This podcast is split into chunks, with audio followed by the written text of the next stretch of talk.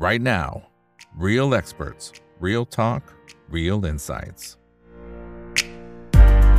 สวัสดีครับสวัสดีเพื่อนๆนักลงทุนทุกคนนะครับนี่คือ Right Now บายอีกบรรพตทุกเรื่องที่นักลงทุนต้องรู้นะครับและสำหรับวันนี้เรื่องที่เราต้องรู้คือหุ้นกลุ่มธนาคารนะครับซึ่งในช่วงที่ผ่านมาก็ถือว่าขึ้นได้ค่อนข้างจะดีเลยทีเดียวนะครับในช่วงเดือนสองเดือนล่าสุดนะนะครับแล้วก็สำหรับตั้งแต่ในช่วงต้นเดือนมกราคมที่ผ่านมาเนี่ยก็มีการปรับเปลี่ยนในเรื่องของตัวกฎระเบียบเล็กน้อยจริงๆเราพอที่จะทราบข่าวมาละแต่ว่าในเชิงของพื้นฐานเนี่ยนะครับจะเป็นอย่างไรนะครับสำหรับนักลงทุนที่ลงทุนอยู่ณตอนนี้ซื้อต่อดีไหมนะหรืออาจจะผ่อนออกมาก่อนหรือเปล่านะครับอันนี้ก็มีการเรียนเชิญนะครับผู้เชี่ยวชาญเข้ามาร่วมพูดคุยกันนะครับส่วนคนไหนที่อยากเข้ามาสนับสนุนช่องถามอีกกับอีกนะครับก็สามารถไปที่ YouTube ได้นะสมัครเป็น Membership นะครับเดือนละห้าสิบบาทนะครับก็เปรียบเสมือนกับเลี้ยงกาแฟกับทีมงานของผมนะครับเดือนละหนึ่งแก้วนะฮะจะได้กระชุ่มกระชวยในการทำคอนเทนต์ดีๆมาฝากทุกๆท่านกันนะครับเอาละครับสำหรับช่วงนี้นะครับได้รับเกียรติจากพี่เอครับคุณธนเดชรังสีธนานนท์ครับเป็นผู้ช่วยกรรมการผู้จัดการบริษัทหลักทรัพย์พายนะครับสวัสดีครับพี่เอครับผมสวัสดีครับอีกสวัสดีผู้ฟังทุกท่านครับสวัสดีปีใหม่ครับครับสวัสดีปีใหม่ด้วยนะครับคนไหนที่เข้ามาแล้วก็กดไลค์กดแชร์ทุกช่องทางนะครับ Facebook YouTube Twitter นะครับแล้วก็ห้องโอเพ่นไลน์แชทก็สามารถคลิกเข้ามาได้นะครับตอนนี้ทางสมาคมธนาคารไทยเนี่ยเขามีการแจ้งจริงๆเขาแจ้งตั้งแต่ก่อนปีใหม่นะครับพี่เอ๋นะที่บอกว่าจะมีการขึ้นนะฮะตัวดอกเบี้ยเงินกู้เนี่ย ศูนย์จุดสี่เปอร์เซ็นต์ ต่อปีในหลายๆธนาคารเลยนะครับหลังจากที่แบงก์ชาติเนี่ยก็ประกาศสิ้นสุดตัวมาตรการลดเงินนำส่งเข้ากองทุนฟื้นฟู เอฟ ไอ ดี เอฟนะครับผมก็ตั้งแต่หนึ่งมกราคมเป็นต้นมาละจริงพี่เอ๋มีเปย์เปย์ไว้ตอนก่อนที่เราจะหยุดยาวกันนะครับก็มีการพูดถึงประเด็นนี้อยู่เหมือนกันแต่อยากให้พี่เอ๋เท้าความนิดนึงนะครับว่า เอฟ ไอ ดี เอฟ เนี่ยมันมันมายังไงนะฮะแล้วตั้งแต่วิกฤตปีสี่สิบเลยเนี่ยนะฮะแล้วสุดท้ายมันก็เลยกลายเป็นภาระหนี้ต่างๆนี้เผื่อเป็นการปูพื้นให้กับใครหลายๆคนนะครับโอ้ดีเลยเตรียมเตรียมมาพอดีก็จริงๆตัวกองทุนฟื้นฟูและพัฒนาสถาบันการเงินเนี่ยหรือว่าเราเรียกสั้นๆว่า เอฟ ไอ ดี เอฟ เนี่ยก่อตั้งมาในปีสองพันห้าร้อยยี่สิบแปดก่อนก่อนต้มยำกุ้งก็คือก่อตั้งมาหลักก็คือเพื่อช่วยเหลือ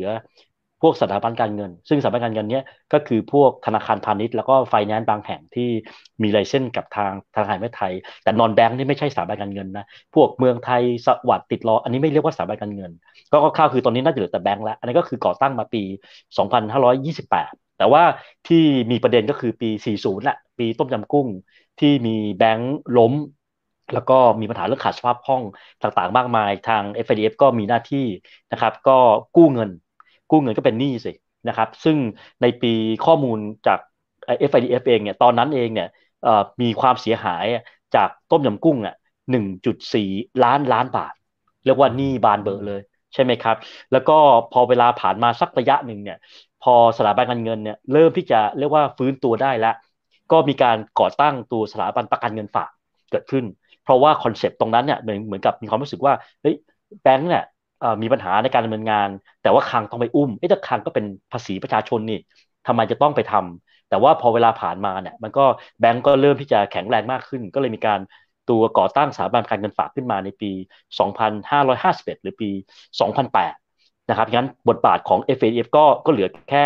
จัดการเรื่องเงินต้นดอกเบี้ยที่ค้างอยู่จำนวนมากซึ่งผมก็จะว่าปัจจุบันก็ค้างอยู่เยอะแต่ว่าเขาไม่ได้บอกว่าเท่าไหร่นะครับคราวนี้เนี่ยประเด็นก็คือว่าพอก่อตั้งสถาบันประกันเงินฝากเกิดขึ้นปีสองพันเก้าหรือปีห้าสิบสองเนี่ยก็เป็นปีแรกนะที่ทางธนาคารพาณิชย์ต้องจ่ายค่าธรรมเนียมให้กับสถาบันประกันเงินฝากนะครับรวมๆกันประมาณสักสี่สิบหกบิปก็จ่ายมาได้เรื่อยอ่ะไม่ว่าจะเกิดวิกฤตรอบไหนหรือว่าเศรษฐกิจชะลอตัวยังไงจนกระทั่งมาปีสองพันยี่สิบที่ทั่วโลกรวมทั้งไทยเจอวิกฤตโควิดนะครับแบงก์ชาติก็บอกว่าเอออย่างเงี้ยต้องช่วยลูกค้าตอบลดดอกเบี้ยนโยบายมาจากประมาณสัก หนึ่งจุดสองห้า หนึ่งจุดห้า อะไรเงี้ยลงมาจนกระทั่งถึง ศูนย์จุดห้าเปอร์เซ็นต์ แล้วมันไม่พอใช่ไหมครับก็คือยังช่วยไม่พอฉะนั้นเนี่ยก็เลยให้มีการปรับลดค่าธรรมเนียมนำส่ง เอฟ ไอ ดี เอฟ เนี่ยเหลือแค่ยี่สิบสามบิปคือหารครึ่งนะครับแล้วก็ที่เหลือเนี่ยแบงก์ก็ทำยังไงแบงก์ก็ไปลดดอกเบี้ยกับผู้กู้ไม่ว่าจะเป็นลูกค้ารายย่อยรายรายธุรกิจต่างๆนะครับจนกระทั่งปีนี้เองเนี่ยทุกคนก็คงจะเริ่มมองแล้วว่าแบงก์ชาติก็คงมองว่าเออเศรษฐกิจไทยปีนี้ก็คงจะเท่ากับปีสิบเก้าแล้วสองพันสิบเก้าใช่ไหมครับก็เลยขอให้แบงก์เนี่ยจัดการที่จะจ่ายค่าธรรมเนียมคืนซึ่งผมเข้าใจว่าก็คือเอาไปใช้หนี้แหละหนี้เงินต้นดอกเบี้ยที่ว่าจำนวนก็คุ้มมากโหนะอยู่ก็เลยมีผลทำให้แบงก์เองก็ประกาศที่จะปรับขึ้นดอกเบี้ย M ต่างๆ เอ็ม แอล อาร์ เอ็ม โอ อาร์ เอ็ม อาร์ อาร์ ขึ้นโดยเฉลี่ยประมาณสักสี่สิบบิปนะครับจากจากที่ต้องนำเงินสดเนี่ยไปจ่ายเงินให้กับทาง เอฟ ไอ ดี เอฟ ในระดับที่เป็นปกติมากขึ้น ต้นทุนของแบงก์ก็เพิ่มขึ้นฉะนั้นเนี่ยแบงก์ก็คือแบบผลักภาระมาให้เราแต่จริงๆแล้วก็คือเป็นอะไรที่พวกเราทุกคนที่เป็นลูกหนี้เนี่ยก็ได้ประโยชน์ในช่วงปีสองพันยี่สิบนะครับจากตรงนี้ไปเองพอต้นทุนเขาเพิ่มขึ้นเขาก็ผลักภาระมาให้เราเพิ่มขึ้นนั่นก็เลยทำให้หลายแบงก์เองตอนนี้เข้าใจว่ายังไม่ครบทุกแบงก์แต่ผมคิดว่าโดยภาพรวมเนี่ยก็ประมาณสักสี่สิบปิ๊บก็ก็เลยทำให้แบงก์บางแบงก์ก็อาจจะได้ประโยชน์เล็กน้อยแบงก์บางแบงก์ก็อาจจะเสียประโยชน์บ้างเล็กน้อยแต่ว่าโดยภาพรวมโดยเซกเตอร์เนี่ยคิดว่ามีผลต่อกำไรของแบงก์ประมาณสัก สองเปอร์เซ็นต์ ในปีสองพันยี่สิบสามครับอืมครับอ่าโอเคนะครับอ่าคุณอรณิตสวัสดีค่ะคุณโรจน์สวัสดีครับคุณจาวิสอะโหลอะโหลนะฮะตอนนี้หุ้นกู้อสังหาไทยเริ่มดีฟอลต์โอเคโอเคนะครับขอบคุณมากนะคุณจาวิสนะครับอ่าวันนี้วันนี้มีประเด็นนะครับตั้งแต่เช้าละเราเห็นแล้วนะครับโอเคนะครับอ่าพี่เอกครับแล้วเมื่อกี้พี่เอกบอกว่าบางธนาคารเนี่ยนะครับเขาก็มีการปรับเพิ่มขึ้นละนะครับผมก็ไปดูจริงๆมันก็จะมี เอส ซี บี เค ที บี จริงๆมีแค่ สองถึงสาม เจ้าแต่ว่าก็ปรับแบบรวดเดียวน่ะ สาม เอ็ม เลยนะ เอ็ม แอล อาร์ เอ็ม โอ อาร์ เอ็ม อาร์ อาร์ นะครับครับเอ่อเจ้าที่เขายังไม่ปรับเนี่ยมันเอ่อมันจะมีผลอะไรยังไงมั้ยหรือสุดท้ายยังไงเขาก็ต้องปรับอยู่ดีมั้ยครั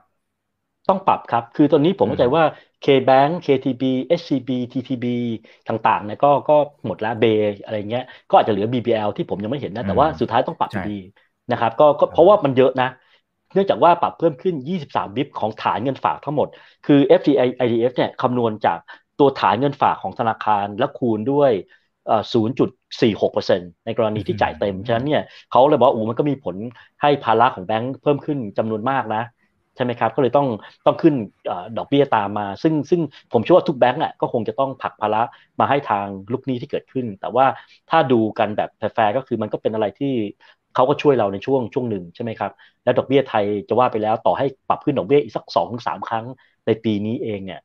ถ้าเทียบกับตัว ยู เอส mortgage rate เนี่ยโอ้โหคนละเรื่องเพราะว่า mortgage rate ของ ยู เอส นี่เข้าใจว่าสตาร์ทปีที่แล้วที่สามแต่พุ่งไปเกือบเจ็ดแล้วแล้วปีนี้ก็น่าจะขึ้นอีกประมาณสักสองครั้งสักเจ็ดสิบห้าบิปหรือสามครั้งก็หนึ่งพันหนึ่งร้อยบิปก็จะอาจจะไปถึงประมาณสัก เจ็ดเปอร์เซ็นต์ แต่บ้านเราเองอ่ะถ้าดูจริงๆอ่ะตัว mortgage rate บ้านเราผมคิดว่าก็ก็ไม่ได้สูงมากฉะนั้นเนี่ยต่อให้มีการปรับเพิ่มขึ้นไปบ้างเนี่ยผมคิดว่าก็คงไม่ได้มีนัยยะมากๆต่อความกังวลก่อนหน้านี้ว่าเราจะเป็น เอ็น พี แอล หรือเปล่าซึ่งผมคิดว่าไม่ไม่ได้กระทบมากขนาดนั้นแล้วถ้าเกิดแถมนิดนึงก็คือว่าถ้าใครเคยกู้หนี้ก่อนหน้านี้ดอกเบี้ยดอกเบี้ยเนี่ยสองหลักนะยุคยุคก่อนหน้านี้ถ้าใครเคยถ้าถ้าใครจำได้นะยุคยุคหนึ่งโอ้โหเราเจอดอกเบี้ยแบบสองหลักอ่ะแต่ตอนนี้เอาจริงก็ สามถึงสี่ถึงห้าเปอร์เซ็นต์ สามปีทีเซอร์เรทก็เปลี่ยนแบงค์ฉะนั้นเนี่ยมันมันไม่ได้มันไม่ได้ลำบากลำบนมากแล้วผมก็คิดว่าดอกเบี้ยเนี่ยก็คงจะต่ำอย่างนี้ไปอีกพักใหญ่เลยครับอืมอืมครับเอ๊ะแต่แต่ก่อนหน้านี้ตอนแรกๆที่พี่เอ๋บอกว่าบางธนาคารก็อาจจะได้ประโยชน์บางธนาคารก็เสียประโยชน์อันนี้อยากจะอยากให้ขยายความนิดนึงเพราะว่าเขาก็ต้นทุนมันเพิ่ม ศูนย์จุดสี่เปอร์เซ็นต์ เขาก็ผลักไปหมดเลยไม่ใช่เหรอครับทำไมถึงมีบางแบงค์ถึงได้ประโยชน์นะอ่าถ้าถ้าคำนวณแบบเบื้องต้นนะก็อาจจะไม่ได้เป๊ะๆตามนี้นะคือคนที่ผลักผลักภาระได้ก็คือคนที่เป็นพวก เอ็ม แอล อาร์ ถูกไหมฮะหรือ เอ็ม อาร์ อาร์ ไม่ใช่พวกประเภทแบบดอกเบี้ย flat rate flat rate ก็คือใครก็คือ high purchase ถูกไหม high purchase ถ้าเรากู้กู้กับเขาไปอ่ะถ้าดอกเบี้ยเราจะกู้กับเขาสอง สาม สี่ปีเนี่ยดอกเบี้ยมันไม่ขึ้นเนี่ยจะขึ้นก็ต่อเมื่อเขาปรับขึ้นแล้วเราไปขอกู้เขาเนี่ยเขาก็คิดเราเพิ่มแต่ถ้าเราไปทำสัญญากับเขาไว้แล้วเนี่ยคุณไม่มีสิทธิ์ที่จะมาคิดดอกเบี้ยชั้นเพิ่มหรือไม่ก็คือเอ่อไปกู้ดอกเบี้ยบ้านแต่ว่ามันน้อยมากแล้วดอกเบี้ยบ้านที่จะฟิกฟิกเรทใช่ไหมฮะถ้าเกิดคุณคุณฟิกเรทอยู่คุณก็ไม่มีสิทธิ์ที่จะบังคับให้ลูกหนี้ต้องจ่ายดอกจ่ายอะไรเพิ่มขึ้นแต่ถ้าเกิดว่าเป็น เอ็ม แอล อาร์ ประเภทลอยตัวเนี่ยก็ผลักภาระได้เลยใช่ไหมฮะเพราะว่าวันเมื่อคุณบอกว่าเออคุณจะปรับดอกเบี้ยชั้นขึ้น เอ็ม แอล อาร์ สี่สิบปิ๊บเนี่ยฉันก็จ่ายเธอทันทีฉะนั้นเนี่ยมันเลยทำให้แบงก์ขนาดใหญ่ที่ถ้าดูพอร์ตโฟลิโอแล้วเนี่ยจะเป็นพวกสินเชื่อธุรกิจโดยเฉพาะตัวใหญ่ๆใช่ไหมฮะสังเกตว่าคนตัวใหญ่รอบนี้ก็ก็รับรับยับเยอะหน่อยถ้าเกิดเทียบกับดอกเบี้ยที่มีการปรับขึ้นก่อนหน้านี้ฉะนั้นคนที่เราประเมินว่าน่าจะเป็นฝั่งที่ได้ประโยชน์นะครับก็คือ บี บี แอล อ่า K-Bank ที ที บี อันนี้คือกลุ่มที่เรามองว่าจะได้นิมเพิ่มขึ้นประมาณ สี่ถึงหก บิปนิดหน่อยเองนะครับตัว เอส ซี บี ประมาณสองบิปตัว เค ที บี ก็เรียกว่าเสมอตัวแต่ว่าคนที่อาจจะเสียประโยชน์นิดหน่อยก็คือ เค เค พี อาจจะหายไปสักสามบิปแล้วก็ เอส ซี บี เอ่อ Tisco หายไปประมาณสักเจ็ดบิปก็ก็ไม่ไม่ได้เยอะอะไรครับเพราะว่าจริงๆแล้วเนี่ยเวลาดอกเบี้ยมันดอกเบี้ยมันขึ้นต้นทุนขึ้นเนี่ยเขาก็มีวิธีจัดการนะแต่ว่าในแง่ของนักวิเคราะห์ประเมินน่ะเราก็ต้องบอกลูกค้าว่าเออใครจะได้ได้ประโยชน์เสียประโยชน์ซึ่งหลักๆเนี่ยมันก็จะมาจากในแง่ของตัวฐานสินเชื่อว่าใครสามารถจะผลักภาระไปให้ลูกค้าได้มากกว่าซึ่ง โจทย์ส่วนใหญ่ก็จะไปกลุ่มลูกค้าของของสินเชื่อธุรกิจแล้วก็แบงก์ใหญ่จึงได้ประโยชน์จึงได้เห็นว่าในช่วงแต่วันที่ผ่านมาเนี่ย ดี บี แอล K-Bank เอส ซี บี เห็นไหมฮะคือนำขึ้นแบงก์เล็กก็ก็ขึ้นแต่ว่าขึ้นน้อยหน่อยเพราะว่าประโยชน์ที่ได้รับก็จะน้อยกว่าชาวบ้านเท่านั้นเองนะครับอืมอืมครับผมอ่าโอเคนะครับแต่พอมันขึ้นมาแบบนี้เนี่ยหมายถึงว่าหลายๆตัวนะครับที่ที่พี่เอ๋ไล่ไปเนี่ยอย่างผมดูเคเอ่อเคแบงค์เนี่ยนะครับโอ้ขึ้นจากโซนประมาณหนึ่งร้อยสี่สิบ หนึ่งร้อยสี่สิบต้นๆนะครับขึ้นมาหนึ่งร้อยห้าสิบเอ็ดในไม่กี่วันเท่านั้นเองซึ่งภาพมันก็คล้ายๆกันกับในแบงค์ใหญ่ๆนะครับพอเห็นแบบนี้ปั๊บเนี่ยเราเราซัดต่อดีมั้ยฮะมันมันมีปัจจัยบวกอะไรที่มันที่มันยังพอทำให้เราสบายใจได้บ้างสำหรับตลอดทั้งปีสำหรับกลุ่มนี้นะครับหรือว่าจริงๆเดี๋ยวยังไว้หน่อยอ่ะเดี๋ยวเดี๋ยวผมพูดแบบภาพรวมๆทั้งปีก่อนเผื่อว่ามันจะใช้ประโยชน์ได้ผมคิดว่าปัจจัยหกเรื่องหลักๆอ่ะที่มันจะมีในนัยยะค่อนข้างมากต่อการลงทุนของแบงก์และภาพรวมเนี่ยคือหนึ่งทิศทางดอกเบี้ยซึ่งเราน่าจะเห็นดอกเบี้ยอเมริกาถ้าเขาไม่ขยับตัวดอทพอตขึ้นเนี่ยก็น่าจะสองครั้งห้าสิบแล้วก็ยี่สิบห้า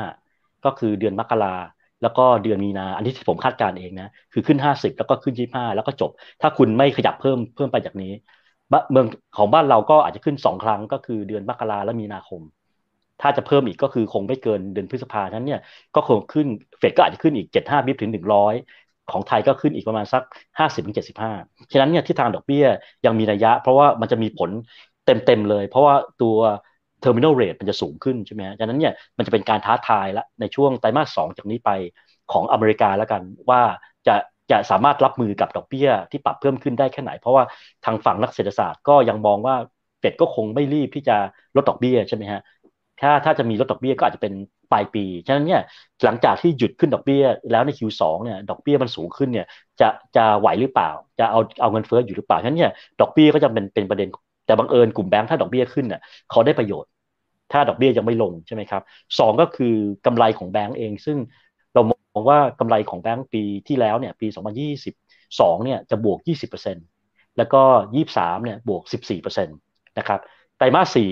ก็กำไรแกต่ำสุดของปีประมาณสัก สี่หมื่นสามพัน ล้านนะครับก็ก็เพิ่มขึ้น ยี่สิบเปอร์เซ็นต์ year on year ลดลงสัก สี่เปอร์เซ็นต์ Q on Q ฉะนั้นโดยภาพรวมแล้วเนี่ยไม่ไม่ขี้เหร่นะก็ถือว่าพอใช้ได้ในแง่ของกำไรแล้วก็ทิศทางดอกเบี้ยขาขึ้นก็เป็นประเด็นหนึ่งที่ยังเป็นคุณกับแบงก์ต่างประเทศเองก็ยังไม่แน่นอนก็คือเรื่องสงครามอันนี้ก็ก็ก็ว่ากันไปแต่ว่า impact โดยภาพรวมถ้าดูในช่วงปีที่ผ่านมาก็ไม่ได้มีนัยยะมากกับประเทศไทยเพราะประเทศไทยมีตัวคุ้มกันหลักก็คือการท่องเที่ยวแล้วก็ปีหน้าปีนี้เองก็มีการการเลือกตั้งฉะนั้นเนี่ยการท่องเที่ยวกับการบริโภคน่าจะเป็นตัวที่ลดทอนอำนาจผลกระทบจากตัว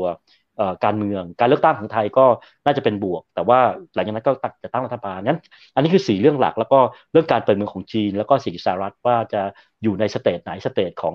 recession แบบอ่อนๆแบบที่ทุกคนมอง neutral view หรือจะเป็นแย่มากๆหรือจะเป็นพวก severe recession อันนี้ก็อีกเรื่องนึงอันนี้คือสี่เรื่องเรื่องหลักฉะนั้นเนี่ยถ้าไล่เรียงกันมาแล้วเนี่ยประเด็นที่มันจะมีผลเชิงลบต่อกลุ่มแบงค์มากๆก็คือ severe recession ก็คือโหเศรษฐกิจอเมริกานี่มันแย่มากขึ้นดอกเบี้ยก็เอา inflation ไม่อยู่ก็เลยทำให้ทุกอย่างย่ำแย่หมดใช่ไหมก็ถ้าเกิดเคสนั้นเองเนี่ยสิ่งที่เกิดขึ้นจริงก็คือการส่งออกต้องแย่เพราะว่าถ้าใครดูตัวเลขส่งออก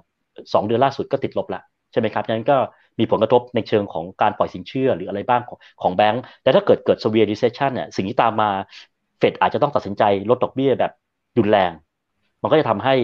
เป็น sentiment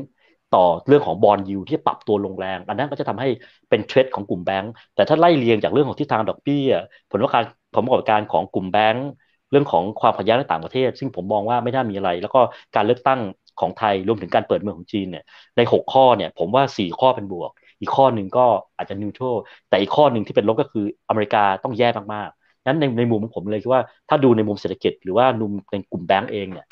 ก็ยังเป็นคุณฉะนั้นเนี่ยก็ยังมองว่ากลุ่มแบงก์เองยังมีทิศทางที่เป็นบวกก็ซื้อต่อได้เพียงแต่ว่าผมคิดว่าหลังจากประกาศงบเนี่ยมันก็เป็นเซลล์อันแฟกต์อ่ะผมผมมองตรงนั้นแต่ว่าพอประกาศงบออกมาแล้วปุ๊บเนี่ยอันนี้เขาก็ต้องมาดูแล้วว่าใครเป็นไปตามที่นักวิเคราะห์คาดแต่แถมให้ไตรมาสหนึ่งแบงก์ก็จะกลับมาโตเยียร์เยียร์คิวคิวอีกอ่าเพราะว่าการการปรับขึ้นดอกเบี้ยเนี่ยมันเริ่มตั้งแต่ไตรมาสสี่แต่ impact จริงๆเนี่ยมันจะมาลงเต็มๆเนี่ยในช่วงไตรมาสสี่ไตรมาสหนึ่งไตรมาสสองแต่เดี๋ยวก็ตามที่ดอกเบี้ยยังไม่ปรับ ตัวลดลงเนี่ยแล้วเศรษฐกิจยังโตได้แบบเสถียรภาพอย่างบ้านเรา สามจุดห้า สามจุดหก เนี่ยแบงก์เองเนี่ยด้วยด้วยปัจจัยเชิงเศรษฐศาสตร์หรือว่าปัจจัยเฉพาะตัวเนี่ยผมก็เลยมองว่าแบงก์ยังเป็นเซกเตอร์ที่ได้ประโยชน์จากเศรษฐกิจรอบนี้ก็ยังซื้อได้เพียงแต่ว่าหลังจากประกาศงบนักลงทุนก็เชื่อว่าก็อาจจะจะจะชะลอดูเซลล์ออนแฟกแต่ผมคิดว่าไตรมาสหนึ่งเมื่อประกาศขึ้นดอกเบี้ยอย่างนี้แล้วเนี่ยก็คิดว่าไตรมาสหนึ่งของแบงก์กำไรน่าจะไปต่อไตรมาสสองก็น่าจะไปต่อฉะนั้นเนี่ยมันยังมีภูมิคุ้มกันก็คือว่าตัวกำไรของแบงก์แล้วก็ เอ็น พี แอล เนี่ยไม่ได้เป็นอะไรที่กังวลมากซึ่งผมเชื่อว่าถ้าถ้าต่างชาติยังซื้อต่อเนื่องนะผมว่าเซกเตอร์แบงก์จะเป็นหนึ่งเซกเตอร์ที่เขายังยังโอเคอยู่เพราะอะไรเพราะว่าถ้าเราดู foreign holding ในรอบสิบปีที่ผ่านมาเซกเตอร์แบงก์เป็นเซกเตอร์ที่ถูกขายมากที่สุดเซกเตอร์หนึ่งเขาเคยถือครองหุ้นแบงก์เนี่ยผมว่า ยี่สิบเปอร์เซ็นต์ น่ะตอนนี้ผมว่าเหลือแค่ สิบเปอร์เซ็นต์ ฉะนั้นเนี่ยถ้าเกิดคุณจะกลับเข้ามาเวทหุ้นที่คุณเคยขายไปเนี่ยกลุ่มแบงก์ก็อาจจะเป็นกลุ่มหนึ่งที่กลับเข้ามาเวทสองก็คือถ้าเราดู valuation ของแบงก์หลายตัวเนี่ยเทรดต่ำบุ๊กอยู่เลยมีแค่ทิสโก้คนเดียวเองที่เทรดสูงกว่าบุ๊กฉะนั้นที่ตัวกำไรตัว อาร์ โอ อี ของแบงก์เนี่ยเทรนปรับเพิ่มขึ้นนะครับฉะนั้นเนี่ยผมคิดว่าด้วยคาแรคเตอร์ของเศรษฐกิจอ่าแล้วก็เรื่องของปัจจัยเฉพาะของกลุ่มแบงก์เองเนี่ยผมเชื่อว่ามันเป็นคุณมากกว่าเป็นโทษกลุ่มแบงก์ในปีสองพันยี่สิบสามนะครับก็ยังแนะนำซื้อได้ครับซื้อซื้อได้ต่อเนื่องเพียงแต่ว่าหลังจากประกาศงบก็ก็เดี๋ยวรอดูแผนธุรกิจอีกทีหนึ่งก็อาจจะมีเซลล์ออนแฟกแล้วก็เชื่อว่าไตรมาสหนึ่งไตรมาสสองกำไรดีก็จะทำให้ราคาหุ้นแบงก์ไปไปได้ต่อครับอืมครับแต่ถ้าสมมติว่ามันเกิดภาวะเศรษฐกิจถดถอยนะครับเหมือนที่หลายๆคนเขากังวลกันในในไปถึงในต่างประเทศนะครับสุดท้ายเนี่ยพวกการส่งออกก็ดีนะครับหรือว่าพวกการท่องเที่ยวเนี่ยมันอาจจะไม่ได้สวยหรูเหมือนที่เราคาดฝันซึ่งมันเป็นอย่างที่พี่เอบอกตั้งแต่ตอนต้นอ่ะมันเป็นเหมือนเป็นกันชนอ่ะมันเป็นบัฟเฟอร์ให้กับเศรษฐกิจไทยในช่วงหลายประมาณปีสองปีล่าสุดเนี่ยนะครับรวมถึงปีนี้ด้วยนะอย่างนั้นถ้ามันเกิดซีนาริโอแบบนั้นเนี่ยไอ้ที่เราคิดว่ามันดีมันก็อาจจะไม่ดีหรือเปล่าแล้วก็อีกหนึ่งประเด็นคือพอมันขึ้นอาจจะด้วยเรื่องของกกนงเดี๋ยวเขาต้องค่อยๆขยับขึ้นดอกเบี้ยอยู่ละนะครับแล้วก็ประเด็น เอฟ ไอ ดี เอฟ รอบนี้ด้วยนะครับแล้วอย่างเงี้ยกลุ่มอาจจะเป็นพวกกลุ่มเปราะบางไม่มั่นใจว่าจะมีบางส่วนที่ไม่ไหวหรือเปล่าแล้วก็จะทำให้การตั้งสำรองเนี่ยมันจะต้องเพิ่มขึ้นไหมพี่เอมองไงฮะอ่ะคือถ้าเรามองในมุมของการตั้งสำรองเนี่ยคือเป็นอะไรที่แบงก์ไทยเนี่ย very conservative นะคือสำรองต่อหนี้เสียของแบงก์ไทยเนี่ยประมาณสัก หนึ่งร้อยเจ็ดสิบเปอร์เซ็นต์ น่ะคือ very conservative นั่นนั่นคือบัฟเฟอร์สำคัญที่คือแบบใส่สำรองเอาเต็มที่และหลังๆเนี่ยสำรองหนี้แบงก์เนี่ยสังเกตว่าก็ก็เริ่มไม่ไม่ได้สูงขึ้นมากมายแล้วและบางแบงก์ก็เริ่มที่จะผ่อนสำรองลงเพราะเพราะว่าทุกแบงก์เนี่ยผมว่าพูดคล้ายๆกันนะคือสำรองส่วนเกินมีมีพอแต่คนนี้เนี่ยมันยังมีประเด็นอย่างที่ที่อีกฐานก็คือว่ากลุ่มลูกค้าเปราะบางมีไหมก็คือยังมีกลุ่มที่ยังขอความช่วยเหลืออยู่หลักก็เป็นผมว่าหลายหลายหลายแสนรายนะแต่ว่าเป็นกลุ่มไหนก็คือกลุ่ม เอส เอ็ม อี แล้วก็กลุ่มรีเทลที่กลุ่มนึงก็อาจจะเข้าโครงการความช่วยเหลือแล้วก็ทยอยหมดอันนี้เองเนี่ยจึงทำให้สังเกตว่าแบงก์เองเนี่ยยังระมัดระวังในการตั้งสำรองที่สูงเพราะว่าเดาเดาไม่ถูกเหมือนกันว่าเป็นยังไงแต่คราวนี้เนี่ยผมคิดว่าปัจจัยที่มันทำให้ภาคส่วนเนี้ยมันแย่ก็คือการท่องเที่ยวเพราะการท่องเที่ยวมันคือไข่แดงของไทยเนาะเวลาโดนจิ้มเข้าไปเนี่ยมันสลบเลยปีปีที่เราโดนหนักก็คือ หกจุดหนึ่งเปอร์เซ็นต์ แล้วก็ฟื้นขึ้นมาก็แค่ไม่ถึงสองแล้วก็ปีแล้วปีนี้ปีที่แล้วก็สักสามกว่าๆใช่ไหมปีนี้ทุกคนก็คาดหวังว่าเออตัว จี ดี พี จะไปเท่าเก่าละตอนตอนสักไตรมาสหนึ่งไตรมาสสองฉะนั้นเนี่ยตัวที่มันยังแลกขาดก็คือตัวท่าของการท่องเที่ยวถูกไหมฮะฉะนั้นเนี่ยถ้าจีนเปิดประเทศแล้วเราไม่ได้สร้างความกังวลมากเหมือนหลายฝ่ายกังวลก็คือส่งออกโควิดอ่ะที่เขาก็พูดกันก็คือส่งออกโควิดจริงๆเนี่ยถ้าเรามีมาตรการที่คุ้มคุ้มกันได้ดีระดับหนึ่งผมก็มองว่ามันก็อาจทำให้หลายๆส่วนที่เคยมีปัญหาเรื่องการจ้างงานเพราะว่าภาคการจ้างงานที่เกี่ยวข้องกับการท่องเที่ยวเนี่ยผมว่าเป็นหลักสิบล้านใช่ไหมที่ที่นักเศรษฐศาสตร์หลายท่านบอกคือหลักสิบ สิบล้านมากกว่านั้นด้วยทั้งที่เป็นเจ้าของถ้าเป็นลูกจ้างไม่ว่าจะเป็นพวกหมอนวดการให้บริการโลจิสติกสังเกตว่าเยอะขึ้นมากนะฮะฉะนั้นเนี่ยถ้าการท่องเที่ยวฟื้นกลับมาเรื่อยๆเนี่ยผมคิดว่ามันจะทำให้แรงกดดันตรงนี้ลดลงเพราะว่าบางคนที่เขาไม่ไหวแล้วเนี่ยแบงก์เองก็คลาสสิฟายไปแล้วและบางแบงก์ก็ขาย เอ็น พี แอล ไปเช่น K-Bank ก็ขาย เอ็น พี แอล ไปให้กับทางพาร์ทเนอร์นั่นแปลว่าผมคิดว่าแบงก์เองก็เตรียมรับความพร้อมถ้าถามว่าเปิดหน้าชกเลยไหมผมก็คิดว่าคงไม่อ่ะคือคงไม่ได้เปิดเกมลุกแบบเต็มที่อ่ะใส่กองหน้าเต็มที่แต่ผมคิดว่ามันน่าจะเป็นปีที่ตัวการดำเนินงานของแบงก์เนี่ยเข้ารูปเข้ารอยแต่ว่ามันมีประเด็นเดียวที่เราก็ตอบไม่ได้ก็คือเศรษฐกิจอเมริกาอ่ะมันจะเป็นแบบ hard landing แค่ไหนเพราะว่าถ้า hard landing จริงๆเนี่ยคือหนักมากๆอ่ะอันนี้ผมเชื่อว่า ต่อให้การท่องเที่ยวมายังไงอ่ะมันก็อาจจะมีผลเชิงลบในแง่เศรษฐกิจแล้วก็ที่สำคัญคือผลเชิงลบในแง่ของการลงทุนด้วยเพราะว่ากลุ่มแบงก์เองเนี่ยแม้ว่าเราคิดว่าปลายปีอเมริกาอาจจะมีโอกาสปรับดอกเบี้ยลงแต่ของไทยเราคิดว่าด้วยความที่ดอกเบี้ยไทยไม่ได้สูงมากฉะนั้นเนี่ยเราก็เลยไม่ได้คาดว่าดอกเบี้ยไทยจะปรับลงเท่าไหร่แต่ถ้าเกิดว่าเขาเกิดต้องต้องแบบปรับลงเยอะๆจริงๆเนี่ยมันก็อาจจะเป็นผลให้บอนด์ยิลด์ลงซึ่งโดยธรรมชาติถ้าบอนด์ยิลด์ลงมันจะมีผลเชิงลบต่อหุ้นในกลุ่ม Financial อยู่แล้วนั่นเองงั้นถ้าจะถามว่าอะไรที่กังวลแล้วทำให้การคาดการณ์ของเราไม่เป็นไปตามคาดก็คือว่าเศรษฐกิจอเมริกาเข้าสู่ recession แบบ hard landing ถ้าเป็นแบบ landing ปกติเพราะว่า ลบศูนย์จุดห้า หรือคือเฟดอาจจะคาดการณ์มองโลกสวยแต่ผมก็จะนักเศรษฐศาสตร์ท่านก็บอกว่าไม่ค่อยเชื่อหรอกก็มองว่าเกิดเกิด recession น่ะแต่ว่า neutral view เนี่ยผมคิดว่าทุกคนมองเป็น mild recession ฉะนั้นถ้าเป็นตรงนี้เองเราคิดว่าน่าจะเป็นคุณกับแบงก์ไทยเพราะว่าเศรษฐกิจไทยยังได้แรงหนุนจากเรื่องของการท่องเที่ยวการเลือกตั้งและถ้าเกิดว่าจีนเปิดประเทศแล้วทำได้ดีจริงๆเนี่ยผมเชื่อว่าเราจะได้รับประโยชน์เพราะว่าจีนถือว่าเป็นพันธมิตรเชิงเชิงเศรษฐกิจของไทยค่อนข้างมากนะครับอืมอืมครับโอเคนะครับเอ่อทีนี้ทีนี้เมื่อกี้พี่เอ๋บอกว่ามีมีประเด็นหนึ่งน่าสนใจที่บอกว่าต่างชาติเนี่ยเขายังถือสัดส่วนที่อาจจะยังไม่ได้เยอะอะไรมากมายนะนะครับเอ่อแต่ทีนี้กลุ่มกลุ่มแบงก์ทั่วโลกอ่ะโอ้โหพี่ price to book value มันก็ถือว่าต่ำเตี้ยและดินมากนะพี่เอ๋ทำไมเขาถึงยังสมมติว่าเขาเขาอยากจะมาจริงเอ๊ะทำไมเขาถึงเลือกแบงค์ในบ้านเราจริงถ้าไปแบงค์ต่างประเทศโอ้โหมันบิ๊กเบิ้มยักษ์ใหญ่นะprice to book ก็ไม่ได้แพงอะไรต่างๆนะอืมจริงๆปัจจัยหนึ่งที่ทำให้กำไรแบงค์ทั่วโลกเอ่อไม่ค่อยสวยงามมากก็มาจาก อาร์ โอ อี ที่ถอยลงอย่างอย่างก่อนปีสองพันสิบเก้าเนี่ยค่าเฉลี่ย อาร์ โอ อี ของแบงค์ไทยมา สิบเปอร์เซ็นต์ ซึ่งยุครุ่งเรืองน่ะเราจะเห็น สิบห้าเปอร์เซ็นต์ บางแบงค์ดีๆเนี่ย ยี่สิบเปอร์เซ็นต์ในประมาณปีสองพันสิบถึงสิบสี่ตอนนั้นเนี่ยสินเชื่อโตสองหลักเลยกำไรแบงค์เนี่ยโตกันหู ยี่สิบเปอร์เซ็นต์ บวก อาร์ โอ อี นี่ขึ้นไปสิบกว่าเปอร์เซ็นต์แต่ว่าหลังๆเนี่ยการทำกำไรแบงค์ก็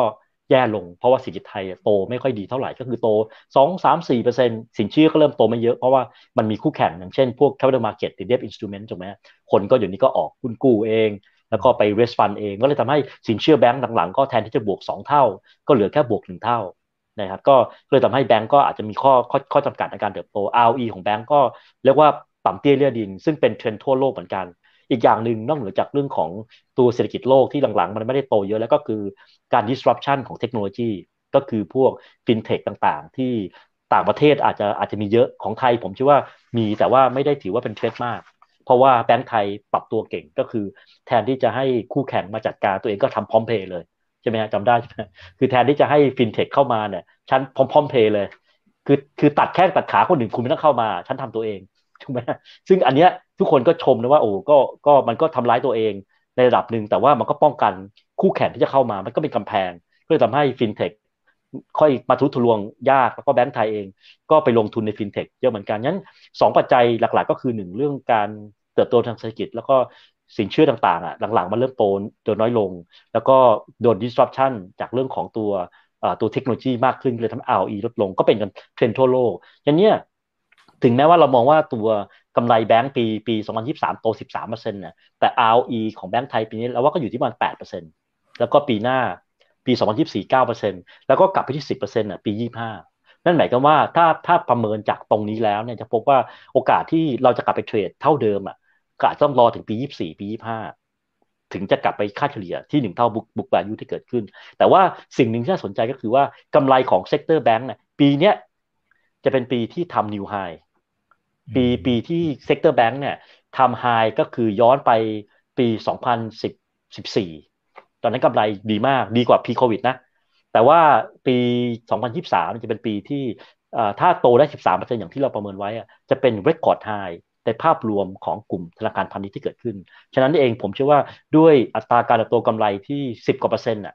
นะครับแล้วก็ อาร์ โอ อี เพิ่มขึ้น เอ็น พี แอล ไม่ได้มีปัญหามากและปันผลก็จ่ายได้ดีเนี่ยผมเชื่อว่าด้วยสถานะอย่างเงี้ยแล้ว valuation เองก็เทรดประมาณสัก ศูนย์จุดหก เท่า book ลบ หนึ่ง เอส ดี แล้วก็ทุกทุกแบงก์เองยังเทรดต่ำกว่าค่าเฉลี่ยหมดทุกแบงก์จะมากจะน้อยเนี่ยคือแบงก์ใหญ่อาจจะมากหน่อยแบงก์เล็กอาจจะอาจจะต่ำกว่าค่าเฉลี่ยอดีตน้อยหน่อยฉะนั้นเนี่ยผมคิดว่าถ้าเทรนด์มันเป็นอย่างนี้นะไม่ไม่ได้มี disruption หนักจากเรื่องของสหรัฐจริงๆแล้วเนี่ยผมก็ยังมองว่ากลุ่มแบงก์เองน่าจะเป็นอีกปีหนึ่งที่เอาท์เพอร์ฟอร์มตัวเซ็ตอินเด็กซ์ได้นะครับ อืมอืมครับอ่าโอเคนะครับมีท่านหนึ่งนะครับเขาถามเกี่ยวกับ virtual bank จริงๆเราเราคุยไปละนะครับในช่วงก่อนปีใหม่นะครับแต่ว่าอ่าเผื่อเผื่อตอบคำถามท่านนี้ไปเลยนะครับว่าพี่เอให้น้ำหนักแค่ไหนนะครับแล้วค่าย เค ที บี อ่าที่จับมือกับกราฟแล้วก็ Advance เนี่ยมีโอกาส success มีโอกาสประสบความสำเร็จนะครับมากแค่ไหนอ่าไม่มากครับไม่มากครับเพราะว่าปีนี้เองก็เป็นปีที่แบงก์ชาติบอกว่าเนี่ยฉันจะพร้อมละให้พวกเธอฉันจะตั้งกฎอะไรให้เรียบร้อยแล้วซึ่งก็คือช้ากว่าเพื่อนบ้านนิดนึงนะผมคิดว่าเราเราก็คอนเซอร์เวทีฟเนี่ยเราก็มองผมว่าเขาคงจะมองสิงคโปร์มองมาเลย์มองฟิลิปปินส์เลยพวกนี้มั้งว่าคุณทำมาเป็นยังไงซึ่งก็เท่าที่เท่าที่ผมตามดูก็ไม่ได้มีนัยยะมากมายอะไรเหมือนฮ่องกงนะฮ่องกงดูเหมือนมีข่าวๆอยู่ยุคนึงก่อนโควิดว่าโอ้โหตัว Virtual Banking เนี่ยเข้ามากินตลาดที่ฮ่องกงเลยนะแต่ว่า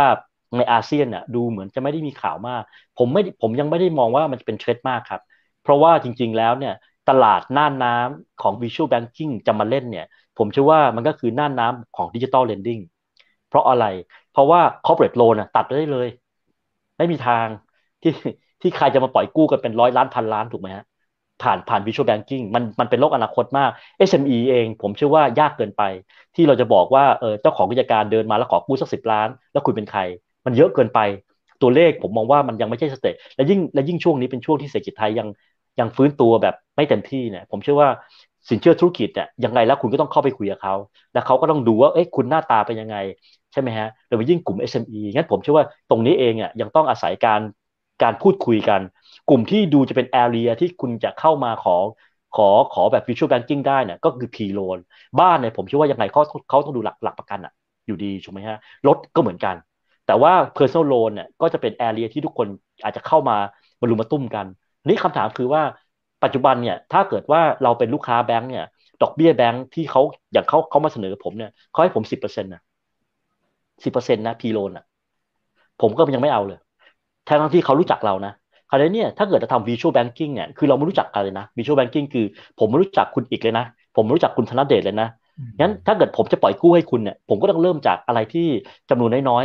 แล้วก็กลุ่มคนที่ผมมองแล้วเนี่ยผมอาจจะไม่รู้จักมากเท่าไหร่ฉะนั้นเนี่ยแน่นอนว่าเม็ดเงินต่อต่อรายเนี่ยไม่เยอะเท่าไหร่แล้วก็ถามคือ Virtual Banking ทำหรือยังเอาจริงเราไม่ต้องเลือก Virtual Banking ก็ได้อะเราเราขอกู้ผ่าน Line Pay เอ่อตัว True Wallet ต่างๆหรือแม้แต่ตัว E Platform เนี่ย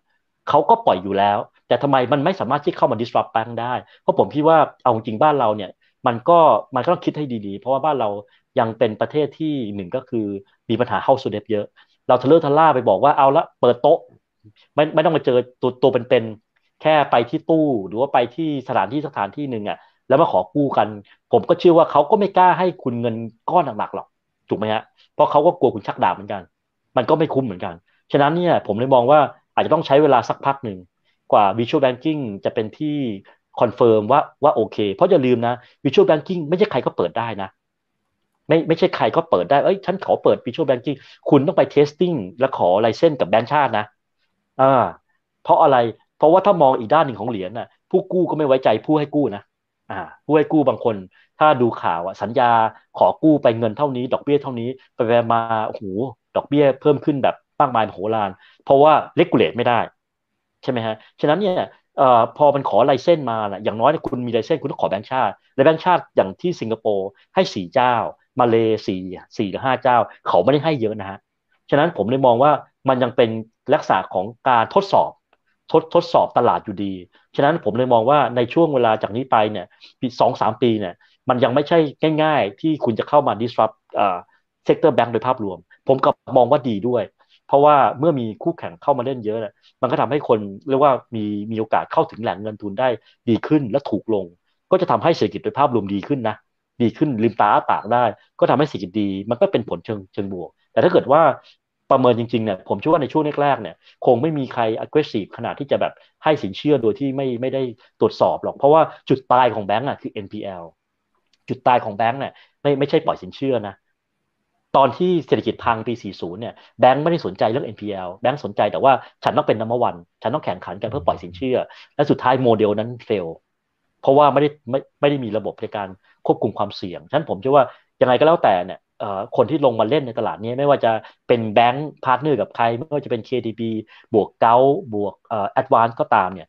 ผมคิดว่า ถึงจะเข้ามาแรกๆอ่ะก็ต้องใช้วิธีการในการทดสอบอยู่นั้นเลยไม่ได้มองว่าในช่วงต้นๆน่ะมันจะกลายเป็น disruption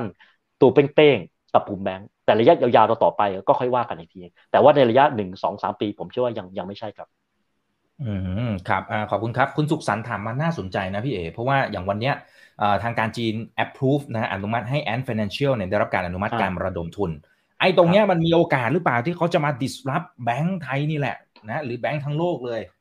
อืมโอ้จริงจริงก็ก็ไม่ได้ตาม Ant Financial แต่ว่าเข้าใจว่าเงื่อนไขมันก็มีการปรับเงื่อนไขบางอย่างเพื่อเพื่อแต่ผมว่าพอมองข่าวตรงนี้เองก็บอกโอ้สงสัยน่าจะจูบปากกันเรียบร้อยระหว่างภาครัฐแล้วก็ภาคเอกชนเพราะว่าตอนนั้นก็โดนโดนโดนโดนเหยียบเบรกแบบโอ้โหก็ทันหันเลยใช่ไหมแล้วก็จะการ ไอ พี โอ ที่ใหญ่มากๆของโลกใบนี้อันนี้เนี่ยพอปรับตรงนี้เองผมเข้าใจว่าจีนก็น่าจะกลับมาเปิดเกมเปิดเกมแล้วน่าจะคุยกันลงตัวคำถามคือจะต้องเข้ามาตลาดไทยหรือเปล่าคือ Ant Financial เนี่ยถ้าเราดูจากพาร์ทเนอร์ที่เขามีอยู่เนี่ยคือเขาพาร์ทเนอร์กับ True ถูกไหมฮะเขาเขาพาร์ทเนอร์กับ True แล้วเขาก็เขาก็มีเอ่อเรียกเรียกว่ามีมีมีพาร์ทเนอร์กับ Fetch Express อ่า mm-hmm. ซึ่งซึ่งที่เราก็รู้กันนะว่าเป็นเจ้าในการทำ delivery แล้วก็จะต่อยอดนำนั่นนี่นู่นอะไรก็แล้วแต่คำถามคือเขาจะเข้ามาตรงนี้เลยหรือเปล่าหนึ่งอย่าลืมนะมันมีไลเซนส์คำถามคือกลุ่ม Alibaba เนี่ยเคยเข้าไปใช่ไหมกลุ่ม Alibaba ได้ไลเซนส์ Virtual Banking ที่สิงคโปร์ได้นะครับแต่คนนี้เนี่ย Virtual Banking License ที่สิงคโปร์เนี่ยดูเหมือนกับว่าจะมีจำกัดหนึ่งก็คือคุณจะต้องมี Head Office ที่ประเทศสิงคโปร์นะสองก็คือเหมือนกับตัว License ที่เขาได้เนี่ยเขายังไม่ได้ทำแบบใครก็ได้คือมีมีข้อจำกัดของการที่เขาทำอยู่ไม่ไม่ไม่ได้เหมือนกับคนที่เป็นสิงคโปร์ทำแล้วจริงๆฉะนั้นเนี่ยเข้าไปก็จริงอยู่แต่ผมเชื่อว่าคงไม่ทะเลาะทะล่าจะลุยหรอกเพราะว่ารู้ไหมฮะคือเอาเอาจริงนะถ้าคุณเปิดแจกเงินมาเลยนะผมว่าเสร็จเสร็จพี่ไทยหมดอ่ะถูกคือคุณเสร็จพี่คุณเสร็จพี่ไทยแน่นอนฟรีเนี่ยเอาแน่นอนใช่ไหมฮะต่อให้ดอกเบี้ยสูงๆหน่อยนะก็ไม่ได้เพราะว่าผมเชื่อว่าแบงก์ชาติต้องกำหนดเพดาน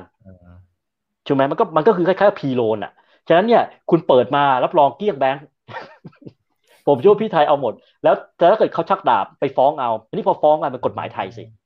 จริงป่ะขนาดแบงก์วันนี้ทำไมเขาถึงไม่ไม่ไม่ปล่อยกู้อะไรกันกันแบบมากเพราะว่าเวลาจะจะทวงหนี้ตามหนี้เนี่ยเขาเป็น consumer protection นะฉะนั้นเนี่ยคุณต้องมองอีกอีกด้านหนึ่งนะคุณมาคุณเปิดกู้แล้วพี่ไทยกู้ไปอ่ะแล้วเวลาตามหนี้ไม่ไม่ได้คุณจะมาใช้ความรุนแรงแล้วคุณจะมาตามหนี้ที่เวลาเท่าไหร่แล้วถ้าเกิดหนี้บานก็เข้ากระเป๋าเอ่อชัยโย เจ เอ็ม ที อีกเพราะว่าเพราะว่าทำมาที่ตามหนี้อีกฉะนั้นสุดท้ายแล้วมันอาจจะไม่ไม่ได้คุ้มค่าขนาดที่คุณเข้ามานี่ก็ได้งั้นผมเลยมองว่าถึงแม้ว่าเขาจะเขาจะใหญ่ขนาดนี้แต่ว่ามันก็ไม่ง่ายหรอกที่จะเข้าจะเข้ามาเล่นเล่นตลาดแล้วผมเชื่อว่าถ้าเข้ามาเนี่ยเสร็จพี่ไทยอ่ะครับอ่าแน่นอนนะฮะอ่าเดี๋ยวรอดูรอดูว่าจะเป็นอย่างไรวันนี้ก็เห็นทางฝั่งของจีนเนี่ยก็ดีดากันใหญ่นะครับไปถึงหุ้นจีนนะครับโอเคเอ่อทักทายกันนะครับสวัสดี หนึ่งพัน ท่านนะกดไลค์กดแชร์ทุกช่องทางด้วยนะครับ YouTube TikTok อย่าลืมไป follow กันด้วยคุณเดนะครับบอกว่าโอกาสที่ปีนี้เนี่ยฝั่งของแบงค์จะลงมาในตลาด Exchange Crypto มากแค่ไหนอูผมคิดว่าถือว่าลงมาหรือยังฮะเอ่อมีมีมีบ้างแต่เหรียญก็ยังยังยังอาจจะไม่มากแล้วถ้าถ้าดูจากกระแสผมก็ไม่รู้นะเอ่อว่าว่าเป็นยังไงเพราะว่าบางคนก็โอ้โหมองหนึ่งล้านเหรียญเห็นว่าคนก็โอ้โหขนาดนั้นเลยที่ผมโอ้เอาเอาสิเอาจริงกับพี่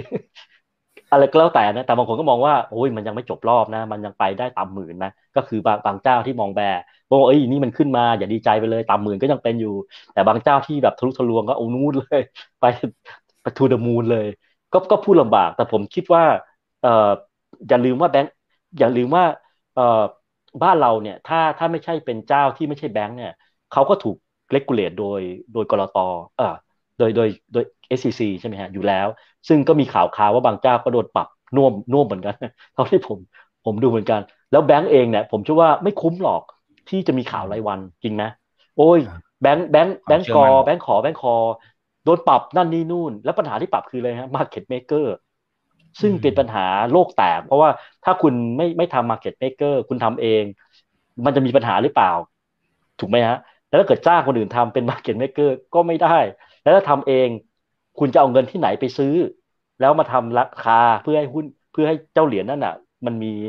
เรียกว่ามีมี volatility มี volatility หรือมี liquidity สภาพคล่องฉะนั้นเนี่ย ผมก็เลยคิดว่าเขาก็ต้องเลือกอะไรที่หนึ่งก็คือมันดูแล้วมันน่าจะเป็นอะไรที่ไม่มีปัญหาเหมือน เอฟ ที เอ็กซ์ หรือว่ามีปัญหาเหมือนเหมือนเจ้าเจ้าต่างๆที่เกิดขึ้นฉะนั้นผมเลยมองว่าจะทำอย่างระมัดระวังมากๆแล้วก็ไม่คุ้มเสี่ยงเลยเพราะว่าเราอย่าลืมนะโอ้โหแบงค์ชั้นเนี่ยใหญ่โตขนาดนี้ชื่อเสียงขนาดนี้จะให้มีข่าวรายวันหรอผมว่ามันเสียแบรนดิ้งนะเพราะงั้นผมเลยมองว่าคงจะทำตามจังหวะเวลาแต่ผมก็ยังแอบหวังลึกๆนะว่าถ้าเศรษฐกิจทุกอย่างมันเริ่มที่จะรีบาวด์ได้อะแล้วแบงก์ชาติเปิดเกมเรื่อง virtual banking มากขึ้นน่ะผมคิดว่าปีนี้อาจจะเป็นปีที่สดใสมากขึ้นนะจากแบงก์ที่เป็นเป็นเป็นแบงก์ที่มีชื่อเสียงในเชิงของความเป็นเทคโนโลยีเช่น K-Bank เอส ซี บี ที่ปีปีที่ผ่านมาเนี่ยถือว่าค่อนข้างน่าผิดหวังในเชิงของราคาหุ้นนะที่ที่อาจจะสู้แบงก์อย่าง บี บี แอล และ เค ที บี ไม่ได้แต่ปีหน้าถ้าทุกอย่างมันเริ่มกลับไปสู่โหมดของของการที่เราไปเน้นเรื่องของการสร้างเทคโนโลยีมากขึ้นผมเลยมองว่า K-Bank เอส ซี บี และราคาหุ้นก็แลกขาดก็อาจจะมีโอกาสกลับมาได้แต่ถามว่าจะบู๊หนักไหมผมก็คิดว่าคงไม่ถึงขั้นจะบู๊มากมายอะไรเพราะว่ามันยังมีเรกูเลชั่นที่ที่ควบคุมอยู่นะครับอืมอืมครับโอเคนะครับเอ่อถ้าถ้ามองในภาพใหญ่อีกมุมหนึ่งครับพี่เอกมันมันมีโอกาสที่เราจะเห็นมันอาจจะตอบยากนะครับแต่ว่ามันมันมีโอกาสไหมที่อาจจะเกิดเห็นการควบรวมกิจการหรือการซื้อกิจการอะไรต่างๆนะฮะมันมันมีโอกาสเกิดภาพนั้นไหมของแบงก์เหรอครับอ่าใช่ครับอุ้ยผมว่ายังนะผมคิดว่าถ้าผมจะถ้าเกิดเราสังเกตดูนะลักษณะของการรวมแบงก์ของไทยเนี่ยหนึ่งก็คือเอ่อถูกจับรวมก็คือย้อนไปปีสี่สิบน่ะคือถูกจับรวมเพราะว่าเงินกองทุนของคุณน่ะติดลบไปไม่ได้แล้วแล้วก็แบงก์ชาติจับจับลดทุนแล้วก็เพิ่มทุนก็จบจบไปเลยนะครับอันที่สองก็คือว่าดูแล้วว่าสิ่งที่เป็นอยู่และอนาคตที่จะเกิดขึ้นเนี่ยมันไปต่อไม่ได้ซึ่งตัวแปรหนึ่งที่อาจจะมีประเด็นก็คือเจ้าเทคโนโลยีนี่แหละแต่ว่าถ้าดูจริงผมก็คิดว่ามันยังอาจจะไม่ได้เข้ามา disrupt มากขนาดนั้นถ้าผมเดาผิดนะสมมติว่ามันมันเดาขนาดที่ทุกคนทำธุรกรรมทุกอย่างบนบนออนไลน์แล้วมั่นใจว่าทุกอย่างมัน proof ได้มันสามารถที่จะสกรีนได้ว่าเออ เอ็น พี แอล ไม่สูงมากซึ่งจีนเขาค่อนข้างจะ successful นะเรื่องนี้ถ้าได้อย่างจริงๆเนี่ยผมคิดว่าก็น่าคิดแต่ถามว่าจะเกิดเหตุการณ์อย่างนั้นเนี่ยก็คือเจ้าของเจ้าของบริษัทอ่ะก็คืออย่างเช่นส่วนใหญ่ถ้าจะรวมกันอ่ะมันก็จะหนีไม่พ้นแบงก์เล็กอ่ะเนาะฉะนั้นหมายความว่าก็ต้องดูแล้วว่าไปต่อไม่ได้แล้วหรือถ้าจะรวมกันจริงๆเนี่ยผมเชื่อว่าเขาจะเลือก strategy นะครับที่ต่างกันคือไอ้เอ่อมีมีความแข็งแกร่งที่ต่างกันดูตัวอย่างง่ายๆ เค เค บวกกับภัทระนี่ไงภัทระเก่งเรื่อง Capital Market เค เค ก็เก่งเรื่องสินเชื่อมารวมกันและใช้ประโยชน์จากการที่ เค เค ก็ leveraging ฐานลูกค้าฐานทุนแล้วก็อ่าไปไปใช้ตรงนี้ทำ bridging loanต่อสินเชื่อต่างๆที่เกิดขึ้นอันนี้มันเกิดซินเนอร์จี้ชัดเจนแต่ว่าถ้าไม่เกิดซินเนอร์จี้ที่ชัดเจนเองผมคิดว่าภาพนั้นยังไม่ชัดเจนงั้นตรงนี้เองเนี่ยผมคิดว่ายังไม่เร็วขนาดนั้นผมก็คิดว่าเอ่อการที่หลายคนจะรวมกันบางคนอาจจะมองแล้วว่าอย่างนี้สู้ฉันไปมองหาโมเดลใหม่ไม่ดีกว่าเหรอคือหมายความว่าไปหาโมเดลที่เป็นเทคโนโลยีไปพาร์ทเนอร์กับใครสักคนที่ดูแล้วมันน่าสนใจเช่นฟินเทคที่คุณทำอ่ะตัว Digital Lending ที่ดูแล้วมันพรูฟแล้วว่าตัว เอ็น พี แอล มันไม่ได้แย่มาก อาร์ อาร์ โอ ซี ก็คือ Risk and Return มันดูน่าสนใจฉันทำไงไม่ดีกว่าเหรอ